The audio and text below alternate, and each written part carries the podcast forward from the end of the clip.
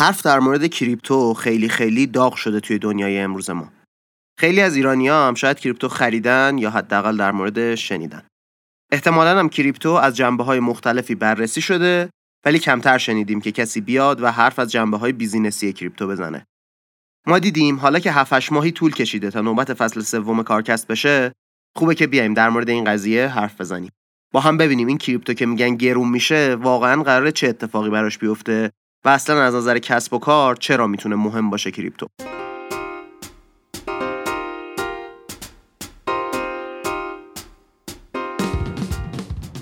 سلام این اپیزود 46 م کارکسته که بعد از کلی وقفه داره با صدای گرفته توی مرداد 1401 منتشر میشه. توی هر اپیزود از کارکست من محمد هادی شیرانی به کمک تیم کارکست میریم سراغ مقالات علمی در مورد کسب و کارا یا آدمای موفق با هم ازشون چیزایی یاد می‌گیریم که توی کار زندگیمون به دردمون بخوره. این اپیزود کارکست ولی کمتر علمی و بیشتر تجربیه. حالا چرا؟ چون کریپتو کلا چیز جدیدیه توی دنیا و هنوز توی دنیای business آدما نرفتن دنبال اینکه خیلی علمی بررسیش کنن. این شده که خیلی حرف و حدیث در موردش زیاده ولی علم و دانش در موردش خیلی کم. ما می‌خوایم بریم سراغ یه چیزی به اسم Crypto Startup School که یه جایی درستش می‌کنه به اسم A16Z. یکی از موفق ترین سرمایه گذارهای خطرپذیر دنیا. البته حرفمون بیشتر از چیزایی که اونا گفتن جلو میره چون که حرفایی که زدن مال اواخر سال 2019 و از اون موقع سه سال گذشته. توی عمر 13 ساله کریپتو سه سال خیلی زیاده. این حرفایی که می‌خوام بزنم برای شخص من جذابه چون که من از دور خیلی در مورد کریپتو شنیده بودم ولی تا وقتی تا آرنج دستام توی گل کریپتو نبود سر در نمی آوردم که داستان چیه هی بهم می‌گفتن آقا بیا کریپتو بخر. من می‌گفتم که چی بشه. من که نمی‌فهمم اینا چرا به وجود اومدن. خب توصیه دیگران رو هم که نمی‌دونم چقدر بهش فکر شده چقدر فکر business ی پشتشه. کسی نیومده بود به صورت بیطرف من رو توجیه کنه توی این داستان که کریپتو چیه. این حرفا رو بخش بزرگش رو خودم آروم آروم یاد گرفتم و حالا می‌خوام با شما به اشتراک بذارم. تا شما هم جنبه business بازار کریپتو رو بهتر متوجه بشید. قبل از اینکه برم سراغ حرفای اصلی اپیزود بگم که چرا نبودیم یه مدت و یه سری حرف دیگه هم بزنم. اول بگم چرا نبود. اگه پیگیر پادکست بوده باشید می‌دونید که ما یه پادکست دیگه هم درست می‌کنیم به اسم مدرسه کارکست. مدرسه کارکست مدرسه استارتاپ قرار توش یاد بگیریم چطوری استارتاپ درست کنیم. فصل اول مدرسه رو که شروع کردیم وسطاش فصل دوم کارکست رو هم شروع کردیم. ولی این دفعه چون سرمون خیلی شلوغ شده بود نمی‌تونستیم دو تا پادکست رو همزمان تولید کنیم و این شد که مجبور شدیم با انقدر تاخیر زیاد شروع کنیم این فصل کارکست. این فصل قرار 15 تا اپیزود باشه و تا آخرای سال هم طول می‌کشه. فصل کوتاهی میشه ولی سعی می‌کنیم توی فصل بعدی جبران کنیم.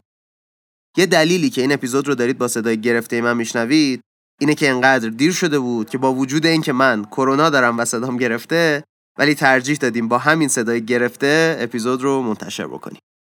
نکته بعدی اینه که توی کامنت هایی که به ما می‌دید یه روزی یکیتون نوشته بود که آقا من می‌خوام از پادکست حمایت مالی کنم و هیچ راهی براش ندارم چیکار کنم اولا کلی به خودمون افتخار کردیم بابت این لطفتون بعدش هم رفتیم یه اکانت هامی باش درست کردیم که هر موقع دوست داشتید بتونید بهمون کمک کنید.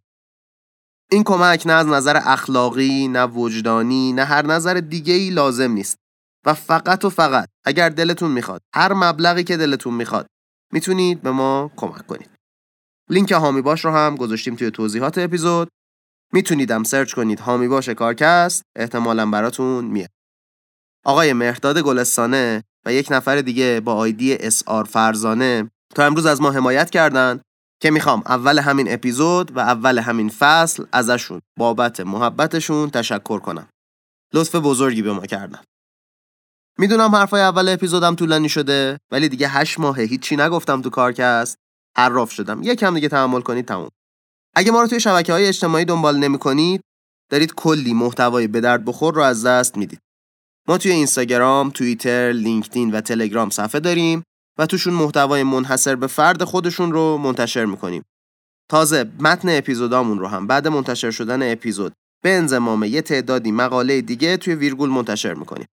اگه پادکستمون رو دوست دارید، احتمالا اونا رو هم دوست داشته باشید پس برید دنبالشون کنید یه چیزی هم که تا الان توی کارکست نداشتیم اسپانسره تا الان کسایی در موردش اومدن با همون صحبت کردن ولی هنوز چون اون شکلی که دوست داشتیم ازش در نیومده ما هم اسپانسر قبول نکردیم.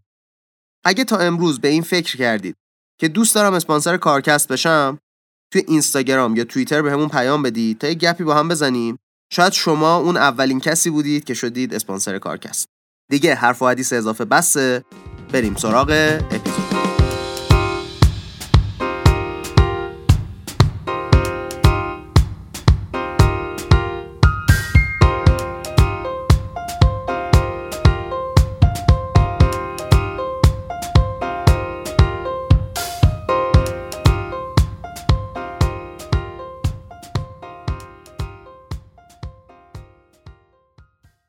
اول از همه بهتون بگم که این چیزایی که ما داریم اینجا میگیم هیچ توصیه‌ای به سرمایه گذاری کردن روی پروژه های کریپتویی نیست. من خودم ممکنه روی بعضی از پروژه ها سرمایه گذاری کرده باشم روی بعضی ها هم نکرده باشم. کلا به چشم اطلاعات جالب برای شنیدن بهش نگاه کنید. نه چیزی که پایه تصمیم گیری سرمایه گذاریتون میشه. خب قبل از اینکه حرفای اصلی رو بزنم قول میدم دفعه آخر باشه. کسی که بخش اصلی حرفای این اپیزود رو ازش نقل می‌کنیم معرفی کنم. اسمش آقای بالاجی سیرینیواسانه. احتمالا خانوادهش اصالتا هندی باشه دیگه. اسمش معلومه. توی سنفورد لیسانس و فوق لیسانس و دکتراشو گرفته بعد یه مدتی همونجا تدریس می‌کرده توی استارتاپ کانسیل هم بنیانگذار و مدیر ارشد فنی بوده که شرکتشون رو 375 میلیون دلار فروختن به جای دیگه به اسم میریاد. بعدش رفته توی همین A16Z که چند دقیقه پیش حرفش رو زدم یه مدتی. بعد از اون رفته توی کوین بیس مدیر ارشد فنی شده. کوین بیس رو هم اگه نمی‌شناسید بگم که یکی از اولین شرکت های کریپتوییه که وارد بورس آمریکا شده و کلی هم ارزشمنده. البته من از خودم کلی حرف و حرفاش اضافه می‌کنم. انقدر حرفایی که از خودم اضافه کردم زیاده که هی دیگه نمیگم این رو دارم از اطلاعات خودم میگم. اگر می‌خواید فقط حرفای منبع رو گوش کنید باید برید سراغ خود منبع من هم تغییرش دادم هم چیزای دیگه بهش اضافه کردم. خیلی وفادار نموندم به منبع این اپیزود واقعیت و این اولین بار فکر می‌کنم. خب بیایید با هم از پول شروع کنیم. اسکناس چیه؟ یه کاغذیه که نمیشه کپیش کرد.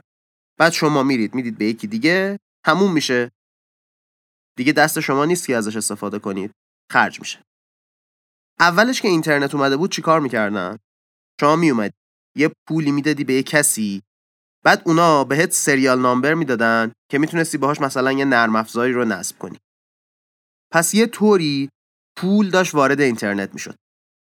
مشکل چی بود؟ اینکه اونی که بهت سریال نامبر می‌داد می‌تونست همون سریال رو به چند نفر دیگه هم بده. و تا وقتی ازش استفاده نکرده بودی نمی‌تونستی بفهمی که این سریال نامبر استفاده شده هست یا نه. مشکل می‌شد اینکه اگه اون سریال نامبر می‌خواست پول باشه شما یه پول رو می‌تونستی ده بار خرج کنی. هی بدی بین اون اونم نفهمن که این استفاده شده. این شد که بانک ها اومدن وارد اینترنت شدن. شدن یه نفر سومی وسط معامله شما. می‌گفتن بیا پول رو بذار پیش من. بعد به من بگو پول رو بده به فلانی. من میام پول رو می‌زنم به حسابش و بهش خبر میدم که پول رو دادم بهش. این همون درگاه پرداخت دیگه. هممون هزار بار ازش استفاده کردیم. اینطوری مشکل این که یه پول رو به چند نفر بدن حل شد. معلوم می‌شد که پول رو کی به کی داده به جاش چی دریافت کرده. هر دو طرف هم اگه دعواشون می‌شد می‌تونستن برن پیش بانک و اثبات کنن دروغ گفته طرف مقابل. ولی این مدل یه سری محدودیت های اساسی داره. یکی اینکه وقتی ارزش پول وصل میشه به بانک بانک می‌تونه بیاد پول جدید چاپ کنه. حتی چاپ کردن هم که نمی‌خواد واقعا. می‌تونه بیاد یه صفر به عددا اضافه کنه. حالا از فردا همه ده برابر بیشتر پول دارن. شبیه زمان سکه های طلا و نقره نیست که دیگه کسی نتونه بدون داشتن طلا و نقره پول درست کنه که. پول یه عدد توی کامپیوتر. تازه این همه ماجرا نیست.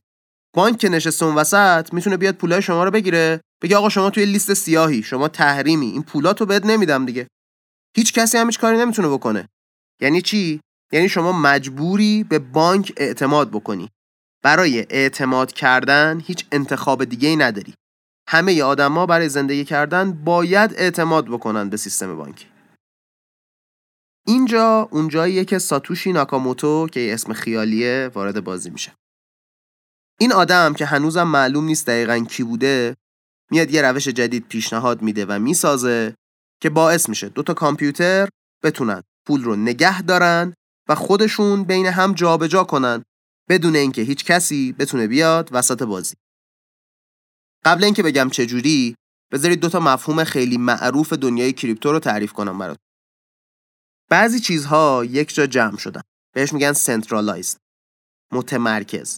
مثل چی؟ مثل بانک مرکزی. مسئولیت پول هر کشوری باهاشه. هر تصمیمی هم که بگیره همه مجبورن ازش پیروی کنن. یه چیز دیگه هست به اسم decentralized غیر متمرکز. این چطوریه؟ میگه آقا من اطلاعات رو می‌ذارم روی یه شبکه‌ای متشکل از چندین تا کامپیوتر. هر کسی هم که دوست داشت می‌تونه کامپیوترش رو بیاره بذاره این وسط و توی شبکه باشه. برای اینکه یه تغییری توی شبکه اتفاق بیفته باید بیش از نصف شبکه بگن که حقیقت فلان چیزه. بعد که همه با هم به توافق رسیدن میایم اطلاعات شبکه رو تغییر میدیم. می‌دونم الان چیز پیچیده ای این که گفتم. حتی یه مقداری هم غلطه. شاید اگه اصلا هیچ ایده در مورد کریپتو نداشته باشید متوجه نشید چی گفت. اشکال نداره. صبر کنید بیشتر بازش می‌کنم. بذارید مدل بیت کوین رو که ساتوشی ساخته به عنوان مثال بررسی کنیم. فرض کنید من می‌خوام یه پولی بدم به شما. میام با یه مکانیزمی به شبکه میگم آقا من می‌خوام انقدر پول بدم به آقا یا خانم فلانی که آدرس حسابش اینه. هر کسی که بیاد پردازش کنه این پرداخت رو شبکه بهش یه پولی میده. جایزه میده. حالا همه کامپیوترها دارن توی شبکه رقابت می‌کنن که تراکنش های آدما رو پردازش کنن و این پول رو به دست بیاد حالا اگه یکی بخواد بیاد و یه پرداخت دروغی ثبت کنه بقیه شبکه برای اینکه بتونن پول رو به دست بیارن راستش رو میگن و معلوم میشه یکی داره دروغ میگه. پس جای اینکه ما یه بانک داشته باشیم این وسط یه شبکه ای از کامپیوترها داریم که همه کلی انگیزه دارن که بیان این پرداخت پول رو انجام بدن و سود کنن. اگر روش رو هم متوجه نشدید که قبول دارم سخته توی بار اولی که باهاش مواجه میشید متوجه بشید خیلی مهم نیست. چیزی که مهمه از نگاه بیزینسی اینه که چون یه تعداد زیادی آدم اون وسط مجبورن از یه سری قوانین غیر قابل تغییر تبعیت کنن هیچ کسی نمی‌تونه گردش پول رو کنترل کنه و هر کسی به هر کسی که می‌خواد می‌تونه پول بده. حالا چه پولی؟ اسم این مدل پولی رو که گفتم ساتوشی گذاشته بیت کوین. سکه بیتی. بیت هم که همون صفر و های کامپیوتر دیگه. بیت کوین نه ها. به این شبکه های کامپیوتری میگن بلاکچین. زنجیره بلوک ها. حالا چرا دیگه اسمش اینه؟ توی حوصله این اپیزود نیست. پیچیده میشه یکم از نظر فنی. حالا تا اینجا ما چی به دست آوردیم؟ یه پولی که می‌تونه بدون اینکه یه آدمی این وسط باشه جابجا جا بشه. داستان ولی اینجا تموم نمیشه. اینجا تازه اول ماجراست. ما توی دنیای واقعی وقتی می‌خوایم قرارداد ببندیم یه جایی لازمه وجود داشته باشه به اسم دولت که اگه یکی زد زیر قرارش بیاد و بررسی کنه قرارداد رو و بگه آقا شما گناهکاری بیا پول طرف مقابل رو بده. سال 2014 یه بلاکچین جدید یه شبکه جدید از کامپیوترها به وجود اومد به اسم اتریوم اتریوم این امکان رو به آدما می‌داد که بیان یه برنامه کامپیوتری بنویسن مثل قرارداد که خود شبکه بیاد بررسی کنه مفاد قرارداد چیه و چطوره و اگه اون قراری که با هم گذاشتیم اتفاق نیفتاد پول جابجا جا بشه. بهش میگن smart contract مثلا چی؟ مثالی که می‌زنم خیالیه توی بلاکچین تا اینجایی که توضیح دادیم. نمیشه این کار رو کرد ولی خب شبیه همینه دیگه مثاله. فرض کنید من اومدم به شما. ده گرم طلا دادم. گفتم به من 100 دلار بده مثلا. سالی هم 5 درصد بهت سود میدم بابت قرضی که گرفتم. اگه ارزش طلای من رسید به 110 درصد اون 100 دلاری که قرض کردم یعنی یه ذره ارزش طلای من هنوز بیشتر. بفروش طلامو قرضم رو صاف کن. اگه من نیومدم سودتو ماهیانه بدم ماهیانه بذار روی اصل پولت مقدار اصل پولتو زیاد کن. وقتی رسید به حدش طلای من رو وردار. یعنی من انگار طلا رو کردم وسیقه یه وامی. قبلا که می‌خواستیم این کار رو بکنیم این قرار رو میذاشتیم. بعد اولا من طلام رو جرئت نمی‌کردم بدم به شما چون طلای من بیشتر از پول شما میارزید. اگه فرار می‌کردی می‌رفتی چی؟ شما هم جرئت نمی‌کردی پولتو بدی به من؟ به خاطر اینکه اگه من پول شما رو ور میداشتم می‌رفتم باید می‌رفتید از من شکایت می‌کردید. دادگاه و دادگاه کشی تا بالاخره ببینیم می‌تونی پولت رو زنده کنی یا نه. حالا با به وجود اومدن اتریوم ما یه هزینه هم می‌ذاریم برای اجرا شدن این قرارداد. هر موقع این اتفاق بیفته خود شبکه میاد حساب کتابا رو می‌کنه. طلای شما رو خودش بهتون میده باقی پول من رو به میده. و همه کار رو انجام میده. پس چی شد؟ نه تنها یه پولی داریم که هیچ کسی نمی‌تونه جلوش رو بگیره یه قراردادی هم داریم که وقتی امضاش کردیم هیچ کسی نمی‌تونه فسخش کنه. این خودش یه تحول بسیار بزرگی توی اینترنته. فکر می‌کنم تا اینجا کلی چیز جدید شنیدید و امیدوارم خوشتونم اومده باشه. یه کمی این مفاهیمی که گفتیم رو جذب بکنید تا چند لحظه دیگه بریم سراغ ادامه ماجرا.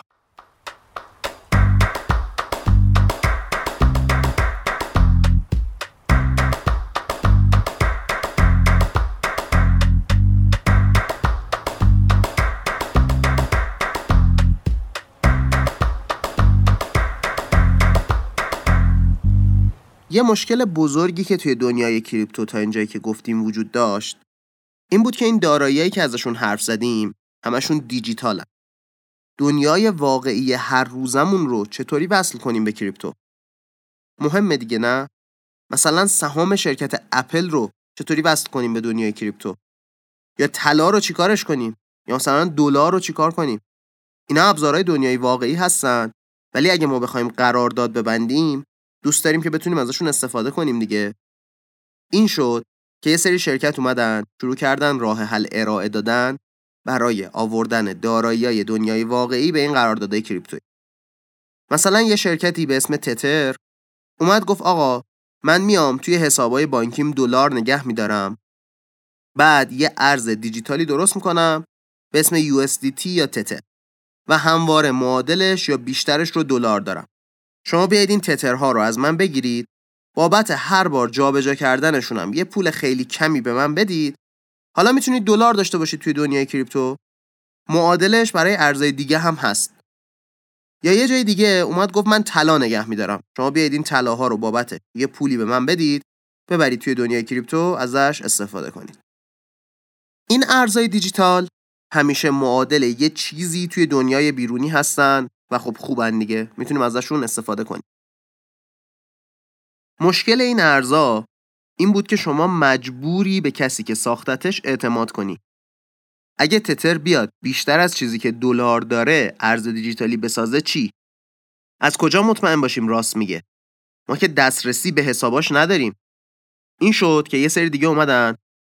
گفتن آقا ما نیاز به یه چیز بلاکچینی داریم که بیاد هم دلار رو بهمون به بده همین که کسی نتونه زیر پامون رو اگه خواست بکشه. اونجا بود که یه چیزی درست شد به اسم دای. دای چی کار می‌کرد؟ می‌گفت تو بیا به قیمت امروز به من معادل 100 دلار اتریوم بده مثلا. من بهت 70 تا دای میدم که معادل دلاره 70 دلار. 100 دلار ازت گرفتم 70 دلار بهت میدم. بعد هر موقع قیمت اتریوم کم شد یا تو می‌تونی بیای اتریوم بیشتری بذاری دلارا رو نگه داری یا بیای دلارا رو پس بدی اتریوم تو بگیری بری. من تا یه حدی که قیمت اتریوم کم بشه صبر می‌کنم. اگه تا اون موقع نیومدی اتریوم بیشتر بدی یا دلارامو پس بدی می‌برم اتریوم ها تو میفروشم تبدیل به دلار می‌کنم. اون مقدار دلاری که گرفته بودی رو نگه میدارم برای خودم. بقیه دلارا رو هم میریزم به حسابی که از قبل بهم گفتی بریز بهش. چی شد پس؟ اومد یه قرارداد بلاکچینی درست کرد یه smart contract درست کرد که توش بشه دلار گرفت و از دلار استفاده کرد بدون اینکه کسی پشت داستان باشه و بتونه دروغ بگه. قرارداد را هم که شنیدیم غیر قابل تغییره. این اتفاقات چیزای بزرگی بودن. باعث شدن دنیای واقعی تا یه حدی به دنیای کریپتو وصل بشه. برای سهام هم مثلا می‌تونیم همین کار رو بکنیم دیگه. قیمت سهام و دلار گرفتن جاشو همین شبیه همین. پس یه روشی درست شد که چیزای ارزشمند دنیای واقعی رو بیاریم توی دنیای کریپتویی و با هم معامله کنیم. ولی این آخر ماجرا نیست. قراردادهایی که توی دنیای کریپتو داشتیم تا اینجا که گفتیم اینطوری بودن که اتفاقاتشون بعد توی دنیای کریپتو میافتاد. البته من یه ذره زیرابی هم رفتم دیگه. قیمت اتریوم هم یه چیز ثابتی توی دنیا نیست که یه جایی باید باشه که بگه قیمت اتریوم الان چقدره. شاید یه جایی ارزون باشه یه جایی گرون باشه. ولی خب شما به روی خودتون نید خب. گفتیم همه چیز این قراردادا توی دنیای دیجیتالی بودن. حالا فرض کنید من و شما می‌خوایم شرط ببندیم. اگه فردا بارون اومد من هزار تومن میدم به شما. اگه بارون نیومد شما هزار تومن بده حالا ما هزار تومنامون رو می‌خوایم بذاریم توی قرارداد بلاکچینی. فرض کنیم گذاشتیم. ولی از کجا بفهمه کامپیوتر که بارون اومد یا نیومد؟ یه پروژه دیگه درست شد به اسم چین لینک اینا اومدن گفتن آقا ما یه چیزی درست می‌کنیم به اسم اوراکل که این میاد اتفاقات دنیای واقعی رو به دنیای کریپتویی وصل می‌کنه. شما بیایید به ما بگید چه اطلاعاتی می‌خواید. ما یه قیمتی می‌ذاریم روش. بعد با یه روشی میریم اطلاعات دنیای واقعی رو برمیداریم میاریم توی بلاکچین. دوباره مسئله چیه؟ اینکه از کجا بفهمیم اینا به ما دروغ نمیگن؟ اگه جایی هزار تومن هزار میلیارد باشه یا آدمی ممکنه رشوه بگیره اطلاعات غلط بده پولا رو با هم بخورن دیگه قرار دادم که غیر قابل فسخه. نه؟ راه حل چین لینک به این مسئله چیزی بود که دنیای کریپتو رو عوض کرد. گفت آقا من بر اساس مسئله میام یه سری آدم رو تصادفی انتخاب می‌کنم. هیچ کدومم نمی‌دونن که اون یکی های دیگه کیان که بتونن برن باشون ببندن. هر کدومشون باید بیاد یه پولی بذاره توی قرارداد و بعد بره اطلاعات رو جمع کنه بیاره. اگه نظر یه نفر مخالف دیگران بود انقدر این کاره رو تکرار می‌کنیم تا با یه الگوریتمی مطمئن بشیم کی راست گفته کی دروغ گفته. بعد پول همه کسایی که دروغ گفتن رو می‌گیریم که از جیبشون گذاشته بودن تا بیان توی این کار شرکت کنن. میدیم به اونایی که راست گفتن. اینطوری آدما نمی‌تونن دروغ بگن چون حتی اگه یه نفری که نمیشناسنش راست بگه کلی پول از دست میدن. با این روش چین لینک اومد. اطلاعات دنیای واقعی رو هم برد توی بلاکچین حالا چه موقعیتی به وجود اومده؟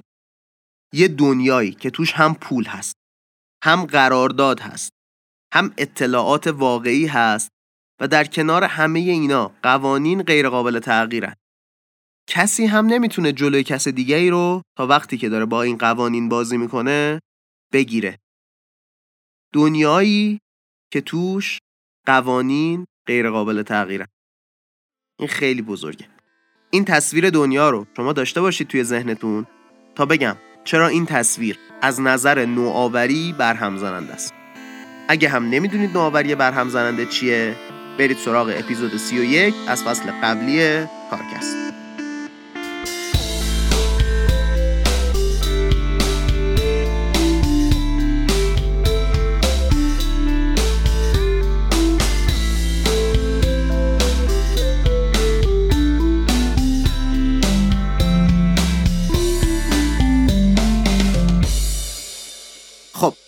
بریم سراغ جنبه های مختلف برهم زننده بودن تکنولوژی های رمزارز.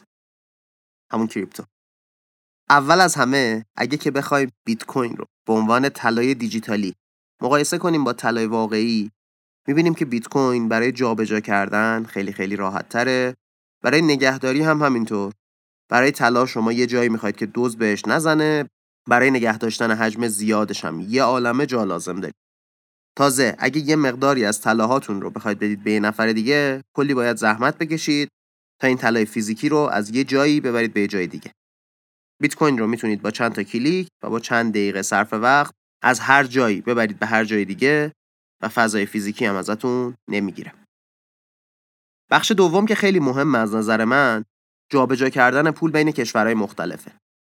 بدون های ارز دیجیتال اگه شما بخواید یه پولی رو از یه کشوری ببرید به یه کشور دیگه هم باید هزینه بدید بابت اینکه از مثلا دلار تبدیل به یورو بشه هم حداقل دو تا بانک و قوانین دو تا کشور مختلف درگیر میشن تا شما این پول رو جابجا کنید.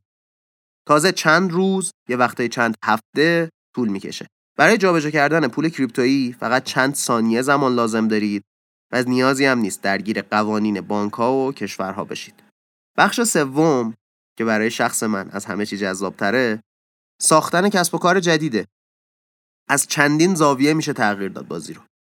بذارید از سرمایه گذاری شروع کنیم. قبلا یه استارتاپ برای جذب سرمایه لازم داشت. یا بره. توی یه جایی که مردم بیان کم کم پولشون رو بدن به اونجا. بعد یه جا این پول رو جمع کنن بدن به استارتاپ. یا مجبور بود بره سراغ آدمای پولداری که می‌خوان روی استارتاپ ریسک کنن. توی کریپتو تنها کاری که لازمه بکنید اینه که یه ارز جدید درست کنید یه قیمت روش بذارید و هر کسی هر جای دنیا می‌تونه بیاد به شما پول بده و یه بخشی از سهامتون رو بگیره. این باعث میشه آدما با پولهای کمتر و با دردسر کمتر بتونن روی استارتاپ ها سرمایه گذاری کنن. این ولی تازه اول ماجراست. قبلا شما اگه می‌خواستید برای اولیتون رو تشویق کنید که از محصول استفاده کنن فوقش می‌تونستید بهشون محصول مجانی بدید یعنی که بهشون پول بدید. با این ساختار جدید شما می‌تونید به کاربرای اولیتون سهام بدید. از همون ارزی که به عنوان سهام استارتاپ درست کردید بدید به کاربراتون. آدمایی که دارن از محصول شما استفاده می‌کنن می‌تونن بابت این استفاده سهام بگیرن و این کاربرا رو تشویق می‌کنه که برن کاربرای دیگر رو بیارن که از محصول شما استفاده کنن. چون ارزش سهام خودشون میره بالاتر. خودشون رو صاحب شرکت می‌دونن. پس یه راه جدید برای راه انداختن محصول درست شده که به کسایی که خیلی از محصولتون استفاده می‌کنن سهام هدیه بدید. بازم داستان فراتر از اینه. قبلا شما وقتی می‌خواستید جذب سرمایه کنید می‌تونستید از کشور خودتون جذب سرمایه کنید. یا اگه توی دنیای پیشرفته بودید نهایتا از بقیه دنیای پیشرفته می‌تونستید سرمایه بگیرید. اما الان با استفاده از چین لینک و اوراکل و ابزارهای انتقال مالی کریپتویی شما می‌تونید روی کسب و کار توی آفریقا سرمایه گذاری کنید و علاوه بر این که سرمایه گذاری کردید مطمئن باشید که اطلاعات درست و واقعی از این کسب و کار دارید چون چین لینک اینو تضمین می‌کنه. قبلا گرفتن اطلاعات دفتر و دستک می‌خواست توی اون شهر کلی پول لازم داشت. شرکت باید ثبت می‌شد هزار تا بدبختی داشت. ولی الان آدمایی با حجم پول خیلی کمتر می‌تونن توی شرکت های کشورهای در حال توسعه سرمایه گذاری کنن. همین امکان این فرصت رو درست می‌کنه برای کشورهای در حال توسعه که سرمایه بیشتری جذب کنن و رشدشون رو سریعتر کنن. تازه ثبت شرکت کریپتویی هم راحت تره چون شما اصلا نیاز نیست شرکت ثبت کنید. ارز دیجیتال خودتون رو. معادل سهامی که می‌خواستید درست می‌کنید می‌ذارید روی شبکه و شرکت شما در چند دقیقه ثبت میشه. قرارداد بستن هم که مفصل گفتیم دیگه جای خود. یک کسی اگه از آمریکا می‌خواست بیاد توی عراق قرارداد ببنده مجبور بود امیدوار باشه که بعدا اگه طرف مقابل زد زیر قرارداد سیستم غذایی عراق بیاد کمکش کنه. ولی حالا توی دنیای کریپتو بدون نگرانی از اینکه قوانین کشور مقصد چیه شما می‌تونید یه قرارداد ببندید و مطمئن باشید بر اساس اون قوانینی که گذاشتید روی قراردادتون اتفاقات مالی میفته پس از این جنبه هم کریپتو می‌تونه دنیا رو عوض کنه. این حرفا رو شنیدید؟ ولی هنوز کلی مشکل وجود داره توی بازار کریپتو که توی ظرف زمان و تکنولوژی که ما اینجا ازش حرف زدیم نمی گنجه. ولی قبل از اینکه این اپیزود رو تموم کنم می‌خوام یه سری حرف بزنم بر علیه سرمایه گذاری توی کریپتو. ارزش بازار کریپتو تا 2600 میلیارد دلار بالا رفت. و امروز که این اپیزود رو دارم ضبط می‌کنم یک چیزی حدود هزار میلیارد دلاره. یعنی تقریبا یک سوم شده. درسته که ما داریم در مورد یه تکنولوژی حرف می‌زنیم که دنیا رو می‌تونه حسابی عوض کنه. ولی معنی حرف ما این نیست که هر موقعی بتونیم باید روی این بازار سرمایه گذاری کنیم. وقتی توی حدود سال 2000 بازار اینترنت داغ بود مجموع ارزش سهام شرکت های تکنولوژی تا 8 هزار میلیارد دلار بالا رفته بود. و وقتی حباب ترکید حباب دات کام 17 سال طول کشید تا سهام شرکت های تکنولوژی دوباره به این عدد برسه. یه شباهت بزرگ داشت اون روزا با امروز. اون موقع حدود چهار درصد مردم دنیا از اینترنت استفاده می‌کردن. امروز این عدد رسیده به نزدیک 70 درصد. سال 2017 که ارزش دوباره رسید به 8000 میلیارد دلار استفاده از اینترنت رسیده بود به حدود 50 درصد. توی سال 2000 خیلی ها در مورد اینترنت شنیده بودن. ولی اینترنت هنوز یه ابزاری نبود که آدما هر روز ازش استفاده کنن هر لحظه ازش استفاده کنن. قیمت سهام های تکنولوژی معمولا تصور مردم از ارزش آینده یه تکنولوژیه. و وقتی هنوز درصد کسایی که به صورت کاربردی از رمزارزها استفاده می‌کنن توی دنیا خیلی کمه نمیشه با اطمینان گفت که ارزش مادی رمز ارزها چقدره. 22 درصد مردم آمریکا بیت کوین دارن و 90 درصد مردم آمریکا در مورد بیت کوین شنیدن. ولی درصد خیلی خیلی کمتری از آدما واقعا از رمز ارزها توی زندگی روزانهشون استفاده می‌کنن. نظر شخصی من اینه که رمز ارزها قرار دنیا رو عوض کنن و سالهای سال با ما بمونن. ولی اینکه ارزش مادشون چقدره رو شما خودتون باید پیدا کنید.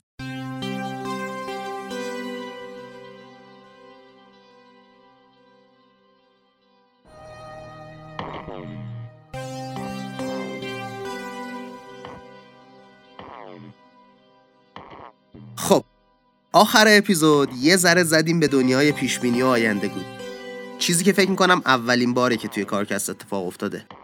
حرف زدن از آینده مخصوصا توی پادکست همیشه ترسناکه.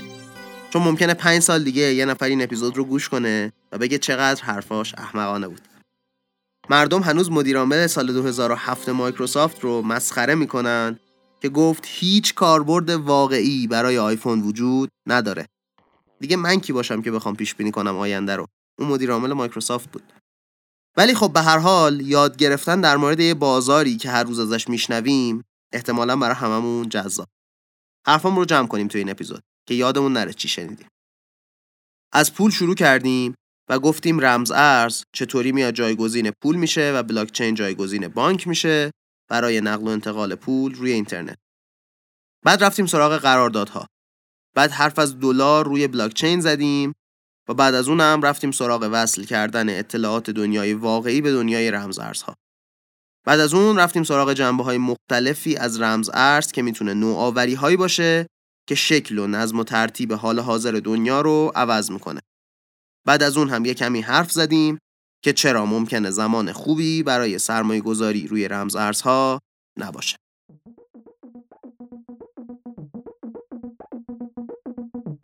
بعد از کلی وقت دوباره رسیدیم به آخر یه اپیزود از کارکست. ممنونم از شما که کارکست رو گوش می‌کنید. اونم تا این آخر آخرش. اگه یه مدتیه که کارکست نبوده و به دیگران معرفیش نکردید الان وقتشه که دوباره شروع کنید به پیشنهاد کردن کارکست به دیگران. معرفی ما به دیگران بزرگترین کمکیه که می‌تونید بهمون به بکنید. آخر سر می‌خوام ازتون به خاطر صدای گرفتم معذرت خواهی کنم. دیگه خیلی دیر شده بود. مجبور بودیم که ضبط کنیم. مثل همیشه از تیم کارکست می‌خوام تشکر کنم. محمد رستگارزاده، علی امیریان، آیلار سیامی، پویا کهندانی، سعید شیرانی و سارا میرموسا. این بود اپیزود 46 م از کارکست.